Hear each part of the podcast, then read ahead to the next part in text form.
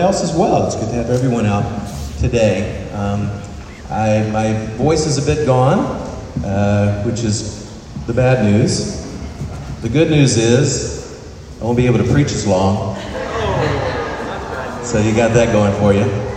Um, but uh, yeah, I don't know. I got a sinus infection or something. But I pray that God will help me to make it through the lesson. I think I have a good lesson that the Holy Spirit has put on my heart. And so I look forward to sharing it with all of you. If you notice, the lesson is entitled A Dull Habit or an Acute Fire, Part 2.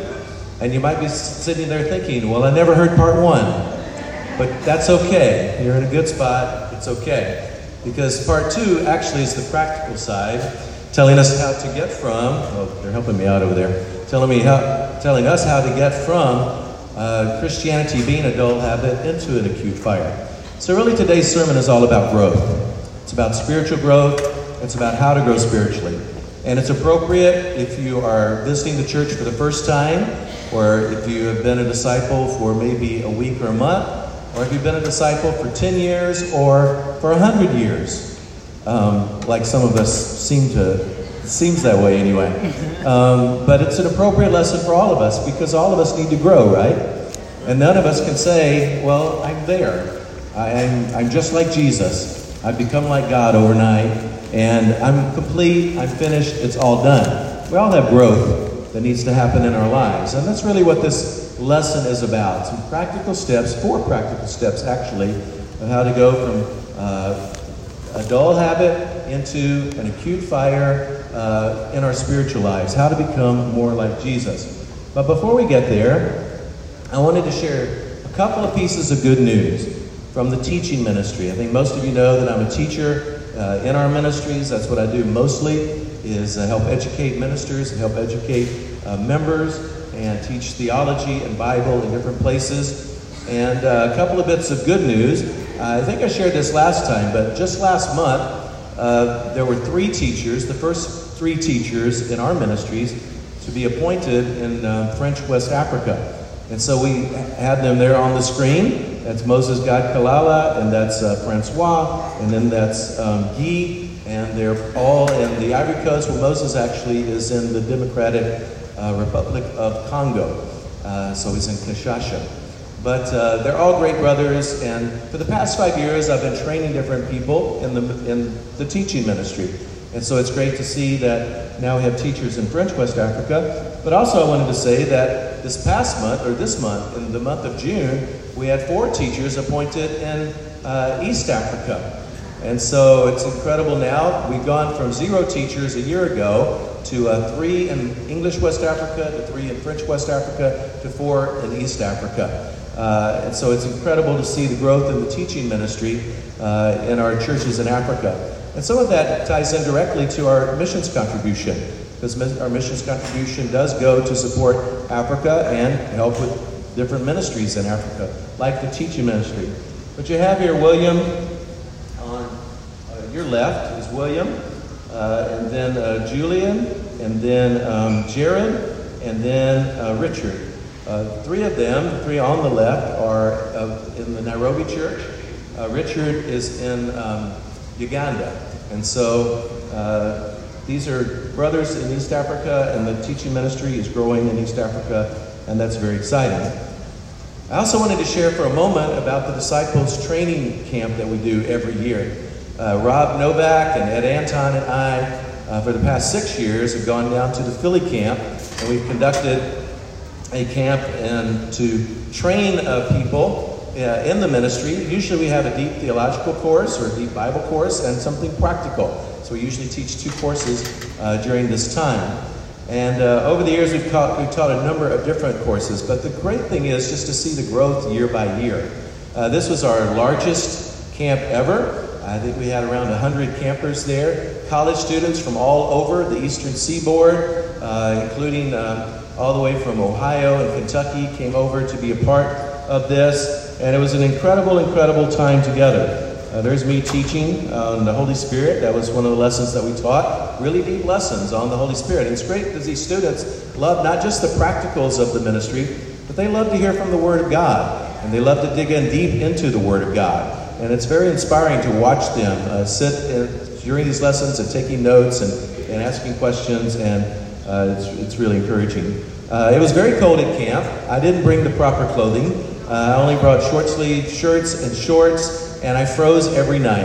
In fact, it got so bad one night, I took one pair of shorts and wore them and then put another pair of shorts beneath them just to try to cover, yeah, my lower legs. And that was, so this is probably, my voice is probably a result of being at camp, but that's okay. I'll just show you a few pictures of the students uh, from all over, campuses all over the eastern uh, seaboard of Virginia, Maryland, Pennsylvania, New York, New Jersey, Ohio, Kentucky, and other places as well. They come together, see them there. I love this picture with their Bibles open, just talking about the Bible together. We do some workshop type uh, things uh, also. Uh, another picture, you can see just the diversity of the kids that were there. About the only thing that wasn't diverse is that they were all young and I was old, um, which uh, wasn't quite fair. But uh, it was great. To, I love teaching young people and the young minds, and it was just a, a blast, just a lot of fun together.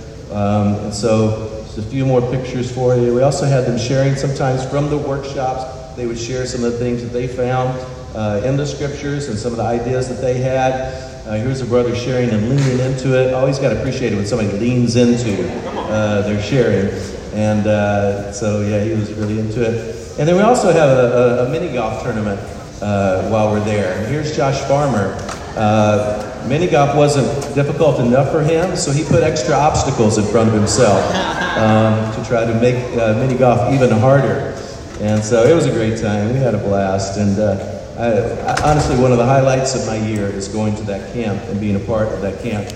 I love it. We've done it for six years. We're planning on doing it uh, again next year and even inviting more people and hope to have an even bigger, better camp uh, in the coming year. So if you want to, you can open your Bibles to Philippians chapter 3. Philippians chapter 3. We will get there in just a moment.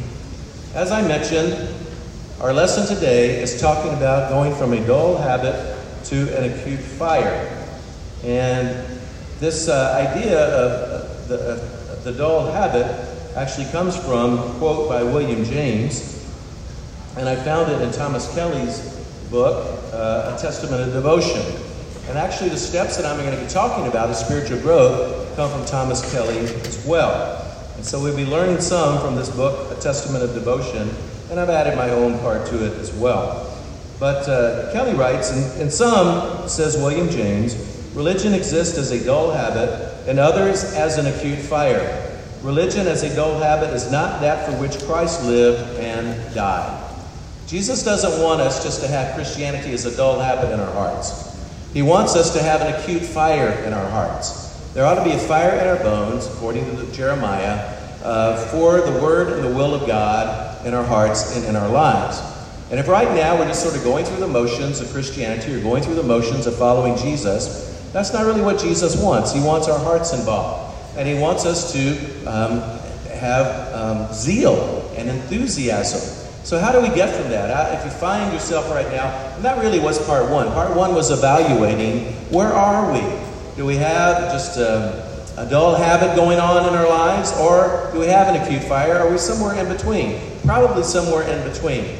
Well, how do we go from that starting point to getting to the point where now we actually have an acute fire going on in our lives for Jesus, for the cross, for the Word of God, uh, for um, the mission that is in front of all of us, how do we get more zeal and enthusiasm about that? And that's what this lesson, these four simple points, are about getting from point A to point B. And a good scripture that goes along with this is a scripture that actually I read last week and uh, just thought about it all week long. And coincidentally, Lee was reading the same passage, and she came up to me today, one day, and said, "You know, you know, I, I was reading this verse, and I said, That's interesting. I was reading that verse myself. And so we got talking about it and thinking about it. And it's just a fantastic passage to, to kind of keep in front of you about going from a dull habit to an acute fire. This is what Paul says Whatever were gains to me, I now consider loss for the sake of Christ.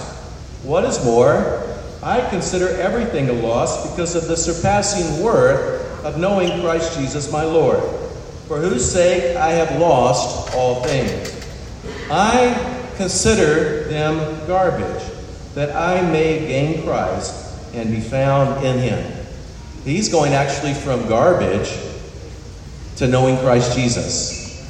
And that's what we're talking about is how do you get from point A to point B? How do you go from that having that mindset now of not being so caught up in the world that the world is everything, but actually looking at past life and looking at the world and saying that's that's garbage. That's rubbish.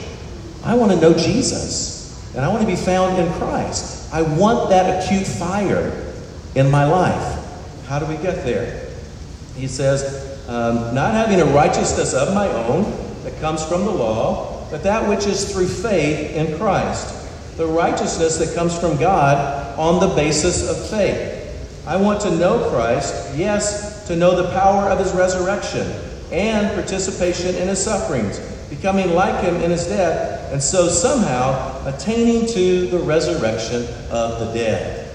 He's definitely wanting to go from point A to point B, to get to this place of the acute fire so that he knows Jesus and he knows the power of his resurrection. He even knows his sufferings and appreciates suffering with Jesus. That's when you are at that point, that's an acute fire. That's really understanding Jesus. And that's where Paul wants to go. And notice he says in verse 12, not that I have already attained all this. God, I got work to do in my spiritual life. I still have to press on toward the acute fire. And so it's great that he's, you know, here's the great Apostle Paul telling us that he's still growing in his spiritual life. And if he needed to grow, we all need to grow. So we'll talk about some practical points on how to do that. Or I've already arrived at my goal, but I press on to take hold of that for which Jesus, Christ Jesus took hold of me. Brothers and sisters, I do not consider myself yet to have taken hold of it. But one thing I do, and he gives a great little practical right here forgetting what is behind and straining toward what is ahead. That's, that's part of one, of one of these steps. I press on toward the goal to win the prize for which God has called me heavenward in Christ Jesus. Fantastic verse from the Apostle Paul that I think it will keep this in front of us. It'll help us. It'll help us to put aside things that should we should put in our past. It'll help us to focus on things that should be in our future and things we want to become. And that's what Paul is talking about in this passage. But I want to break this down into four steps. So here we go. The first step of the four catch a glimpse of God. That's, the, that's where it begins. Catch a glimpse of God. Catch a glimpse of Jesus. Look at Jesus. Understand Jesus. See the Holy Spirit in your life. Think about the Spirit. Talk about the Spirit. Praise the Holy Spirit.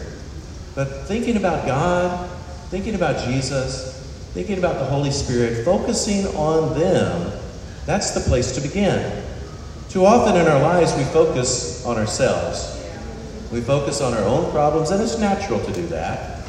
We focus on our own problems, we focus on our own hurts, our own pain, our own bitterness, and that's, you have to get that out, but if that's your total focus, it's not helpful.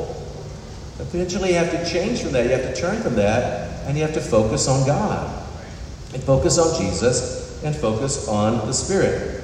Kelly writes The vision of an absolutely holy life, I am convinced, is the invading, urging, inviting, persuading work of the Eternal One. If you really want to change, focus on the Eternal One and let the Eternal One in your life. And keep a focus on Jesus, on God, and on the Spirit.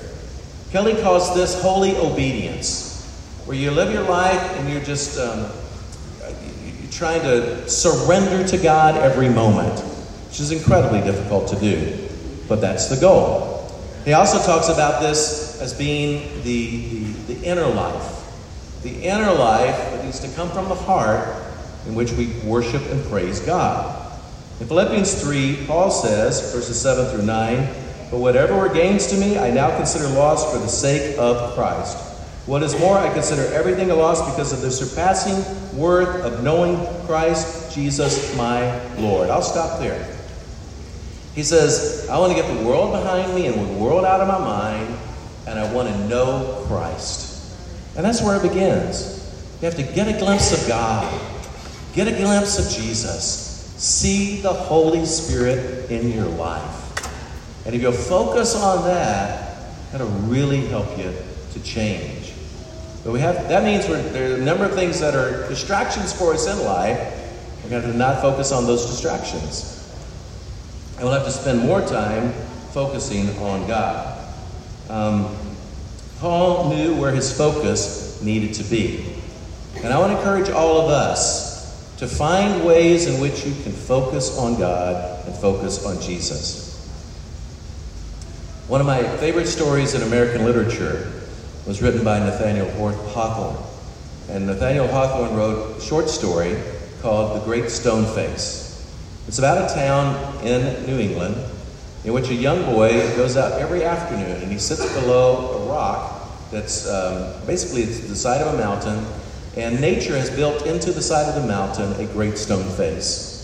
And in that face, there's all the attributes of nobility, of honesty, of integrity, of courage. And so he sits there every day, just goes out and just stares up and looks at the great stone face. And then he goes away for college, and he goes away and does some business. And he's gone from the village for a decade or more. And he comes back into the village, having been gone for a decade, and he's walking down the streets of his home village, and people are staring at him. People are gawking at him. People are taken aback by him. Some just uh, run away, and some just with their mouths wide open, just to just stare. And he's like, "What is wrong here? Am I, uh, am I dressed wrong? Have, uh, uh, have rumors started about me?" He doesn't know what's up until he goes and does what he wanted to do to get when he first arrived in the village. He goes and he looks up at the great stone face. And as he looks up at the great stone face, what is staring back at him is his own image. He became the image of the great stone face because he focused on the image every day of his life. Because he focused on nobility and integrity and honesty and courage, that's who he became. And the same will happen in our lives as well if we focus on the right thing. And we should be focused on Jesus. And so, you know, this how to catch a glimpse of God, look at Jesus. Get in the Gospels. Read the Gospels. I loved uh, Marty and Denise leading from the, reading from the crucifixion story today. We need to read that story over and over and over again um, and understand what Jesus did for us until we get to the point where we're willing to do the same for other people, which is the real challenge. But there's, you know, as you read the Gospels, also think about what change do I need to make here because of the Gospels. But read, get in the Scriptures, read the, the, the, the Gospels, read about God, read about the Holy Spirit, reflect on the Holy Spirit, reflect on great themes of the Bible, like the love of God. Be around other people who demonstrate to you and show to you the attributes of God and the attributes of Jesus. These are ways that you can catch a glimpse of God. And I encourage you, as I did when we talked in part one, is to take some time during the day, every day, to just stop and think Jesus. And I encourage you, if you remember, to stop at the beginning of each hour, to stop at the top of the hour, 1 o'clock, 2 o'clock, take a little pause and think, Jesus right now. Just spend 30 seconds. Just spend a minute just thinking about Jesus. And then when, it, when you get that down, and it's all of a sudden it's 12 o'clock, it's 1 o'clock, it's 2 o'clock, I'm naturally thinking about Jesus, then add the half hour. So now at 12 and 12.30, think about Jesus. And then at 12 and 1 and 1.30, think about Jesus. Until that becomes a part of who you are. I'm just going to pause during the day and I'm going to have my little breaks just to myself to think about Jesus for 10 or 15 minutes or seconds. Yeah, if you do 10 or 15 minutes, you probably will be fired from your job. Okay, you might not want to take it that far. But just a little break. Nobody around you has to know. You just you just taking in some breath and you're thinking about Jesus. And then if you can get to the point of doing that every quarter hour, how great that will be until you get to the point that it's just natural for you to think about Jesus all day long, which is the ultimate goal. And that will get you from the dull habit to the acute fire because you're catching a glimpse of God. The greatness, the power, the majesty of God. Let's keep our focus on Him. Point number two start where you are. This is always a good point to make when we talk about change. Because the fact is, is that you have to begin where you are. And you might think, well, I'm a total mess right now. That's okay. Start there. You might think, well, I've been doing pretty good. There's still things to change. So start there. But start where you are. Don't wait until you think I'm in the perfect situation. Now I can begin. You know, I'm going to wait till my kids get grown, then I'll begin. I'll wait till this boss is gone and I have a new boss, and then I'll begin. No, you got to start where you are. Because those conditions and situations in life, they might not change. You know, you have an empty nest, and all of a sudden kids come back and it's no longer empty. Um, and, you know, that happens all the time. And so don't think the situation around you is going to change. You have to start in the situation where you are. And, and I would add to that start small. Don't start too big and get overwhelmed. Start small, but start where you are. I love this quote from uh, the, tennis, the tennis professional, the Hall of Famer Arthur Ashe. Start where you are, use what you have, do what you can. And that's how to think about it. So that you're not going to go from you know zero to a hundred overnight.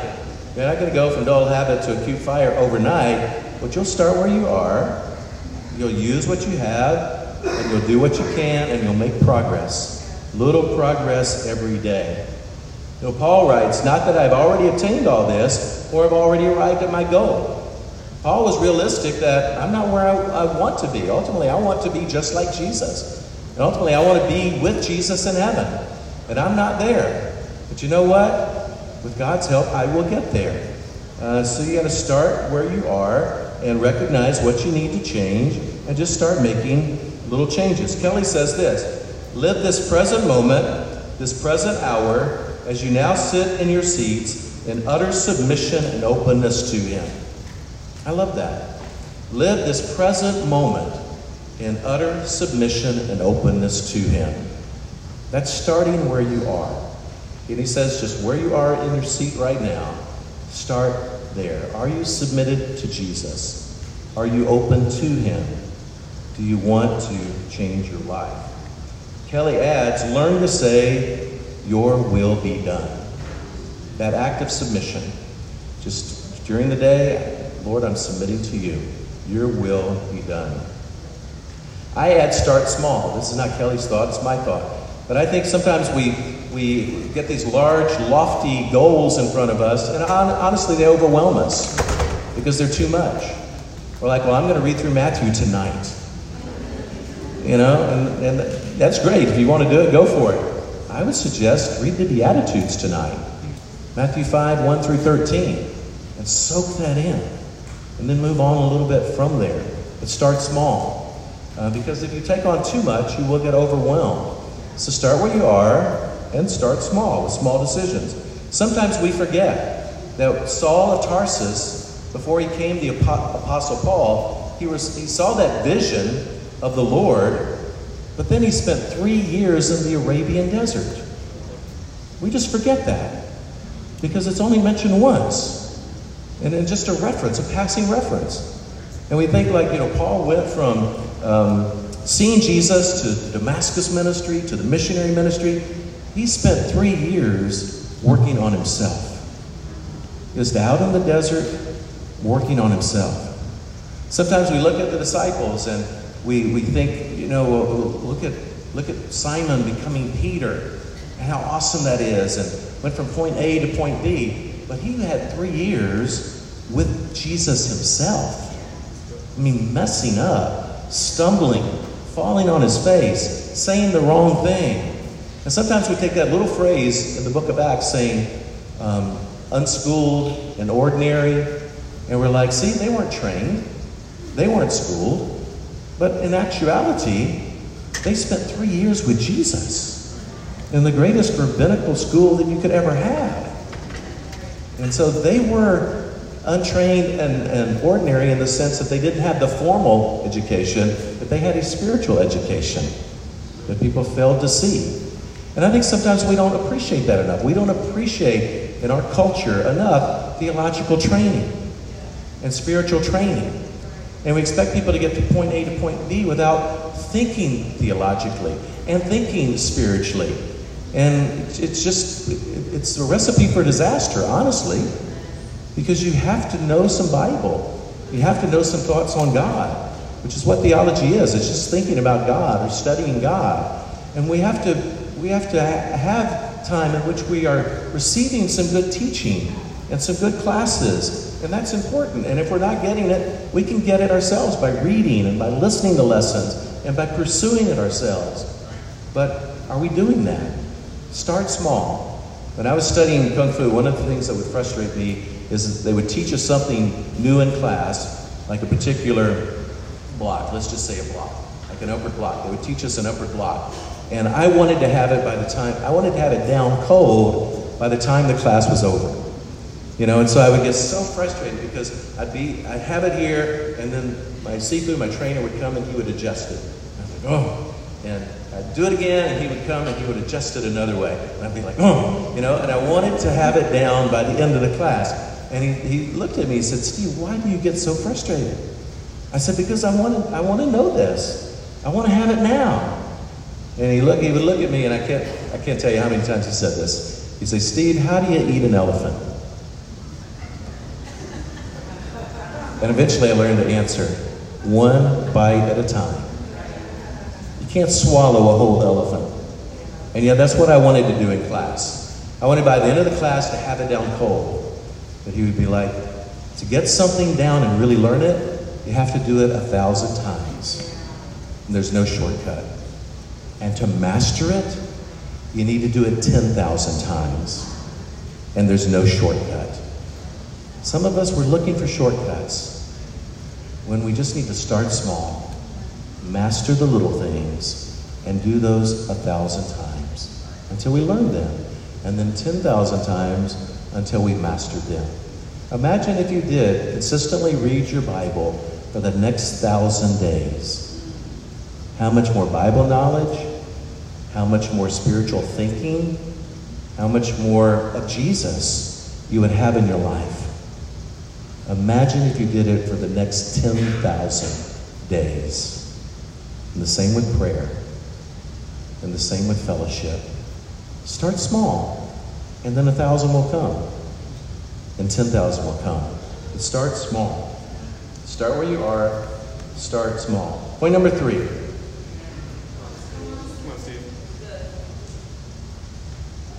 When you stumble, get back up. Again, again. Get up and grow up. This is important because we're gonna we're gonna stumble. You're gonna set out. I'm gonna read my Bible the next the next thousand days, and you make it three. And you're like, oh man, I was gonna read a thousand days and I only made it three. Well, you know what? Don't beat yourself up over that. Just start again. You stumble, you fall down, you get up, you start again. Paul said, But one thing I do, forgetting what is behind and straining toward what is ahead. Paul made mistakes because he was human. We all make mistakes. There's no perfect Christian because there's no perfect human. And we're all going to blow it. We're all going to make mistakes. We're all the times going to say the wrong thing. We're going to have the wrong reaction at times. We're going to set a goal and we're not going to meet that goal. And instead of beating yourself up over those things, start again. Just say, I'm going to, I'm going to start this over again. I'm going to start the goal over again. Paul wasn't perfect in his life. There were some things that he needed to forget. There were some things in his ministry that I'm sure he wished had gone better. I don't think he enjoyed his time in Athens because basically he didn't accomplish very much there. But he loved his next visit to the city of Corinth. He spent a year and a half there. But Paul didn't do everything um, without making mistakes. None of us will, because there are no perfect Christians. The key to growth is when we stumble, start again. Get back up and start over. Kelly writes if you slip and stumble and forget God for an hour and assert your old proud self and rely upon your own clever wisdom, don't spend too much time in anguished regrets and self accusations, but begin again where you are. I love that. Don't spend too much time in anguished regrets and self accusations. And yet, for some of us, that's the world that we live in. We are there every day, regretting, regretting what could have happened, what might have happened, what we should have done, uh, accusing ourselves, blaming ourselves, instead of just saying, let's let the past be the past. Today is a new day. Let me begin anew and let me live this day fully for Christ without regrets, without self accusation, without self blame, without harmful thoughts. Let me just begin today new. And I know that's, that's easier said than done. I get that. I know some of you are real, you're, you're guilty souls. Uh, some of it comes from the way you were brought up. You just have that, that guilt inside of you. But you've got to learn, as Paul said, forgetting what is behind. I got to let go of that. And I need to press on toward what is ahead. And what's ahead? Jesus becoming more like Him. If you live in the past, it'll drag you back into the past over and over. You got to be able to talk it out, to pray it out, to get to the point where I'm going to I'm going to let go of that. It's not helpful for me. I'm going to let go of that. And I'm going to live in the present, and I'm going to live looking forward to the future. But I'm not going to get caught up in the past. So don't live with that regret, with that self blame. Learn to start over. In the Scouts, one of the things I learned, and, and I learned a lot of things in, in the Scouts. Um, I'm an Eagle Scout, by the way, so got that going for me. Um, but one of the things I learned in the Scouts was uh, because we were around campfires all, a lot, all, you know, every time we were out, we were around campfires. And so they would teach you if you happen to reach, if, you know, get caught on fire, if your shirt got caught on fire, if your pants got caught on fire, then the worst thing that you could do is just run flailing your arms in the air. I'm on fire! I'm on fire! Help me! Help me! I'm on fire! That will just uh, agitate the fire and cause it to burn bigger. And uh, you're flaming the fire. When you do that, what you got to learn is you got, and they taught us this: stop, drop, and roll. You got to stop where you are, you got to drop to the ground, and you got to roll on that spot and get the ground on that spot so it'll suffocate the flame. You stop, drop, and roll. I think sometimes in our Christian lives, when we do things that, you know, we make that mistake that we didn't want to make. What happens is, is that we run around, oh no, I'm no good, and God doesn't love me anymore. And we just are fanning, fanning the flames in, in regret and in self accusation. And what we need to do is stop, repent, and grow. Just stop, repent, and move on. So, this is an important point because I know this is where some of us are living right now with our guilty souls. Talk it out, pray it out, Get someone to help you and learn to let the past be the past. And then point number three relax and trust God. Relax and trust God. When you get a glimpse of Jesus and when you start where you are, and then you learn to, you know, if you make a mistake, get back up and go again, then you find yourself in a pretty good place. And when you're in that pretty good place with Jesus, just relax. Enjoy the ride.